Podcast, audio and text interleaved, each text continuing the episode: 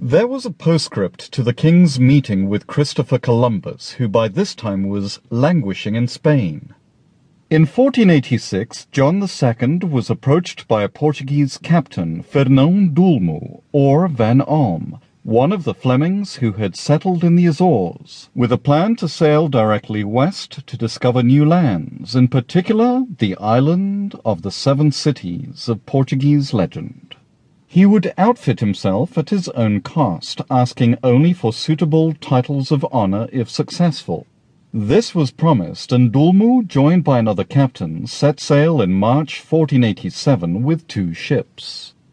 As with so many others, nothing more is known of this expedition. They left from the Portuguese-held Azores, which meant they had the misfortune of sailing in the teeth of the westerlies, while Columbus had the luck to leave from the Spanish-held Canary Islands and benefited from favorable winds.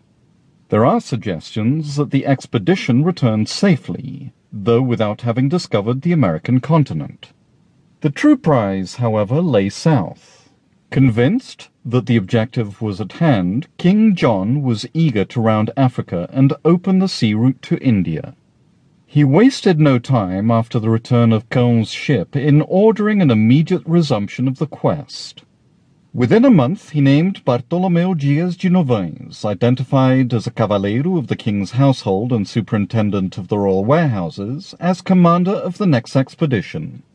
There are only suggestions as to Diaz's accomplishments before his selection as captain of this important expedition.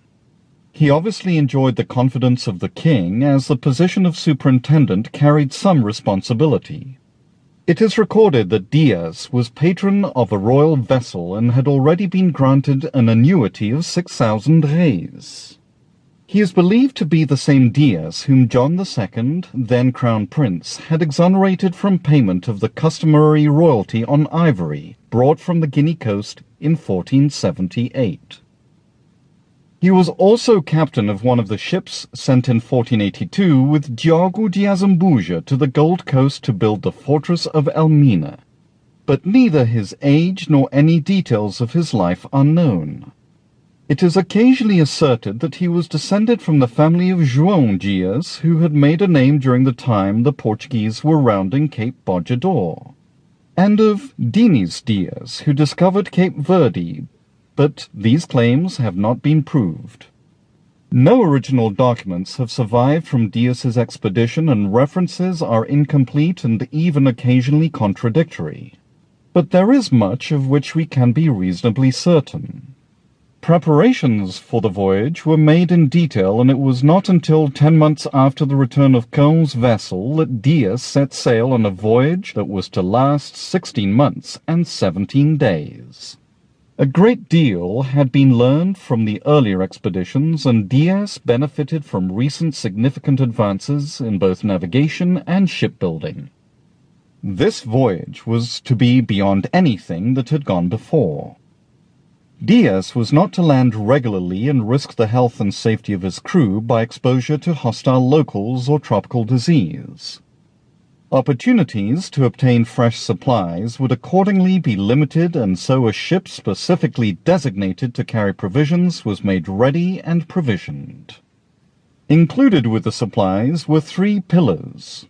By this time, the techniques for maintaining their ships so far from port facilities were well advanced and Dias's fleet carried with it ample supplies of spare sail, spars and rigging, as well as crews skilled in servicing and repairing the hull. The chief pilot was Pero d'Alenquer, who was exceptionally close to the king. Although a commoner, he had been given permission to wear garments made of silk, along with the gold neck chain that bore the whistle of his office. So close was d'Alenquer to the king that he could comfortably disagree with him in public. It is recounted that at a dinner with King John and his courtiers, some from other countries, the discussion turned to the merits of the traditional square-sailed vessel as compared to the modern caravel. The king voiced the opinion that the square-sailed ships could not successfully navigate the far coasts of Africa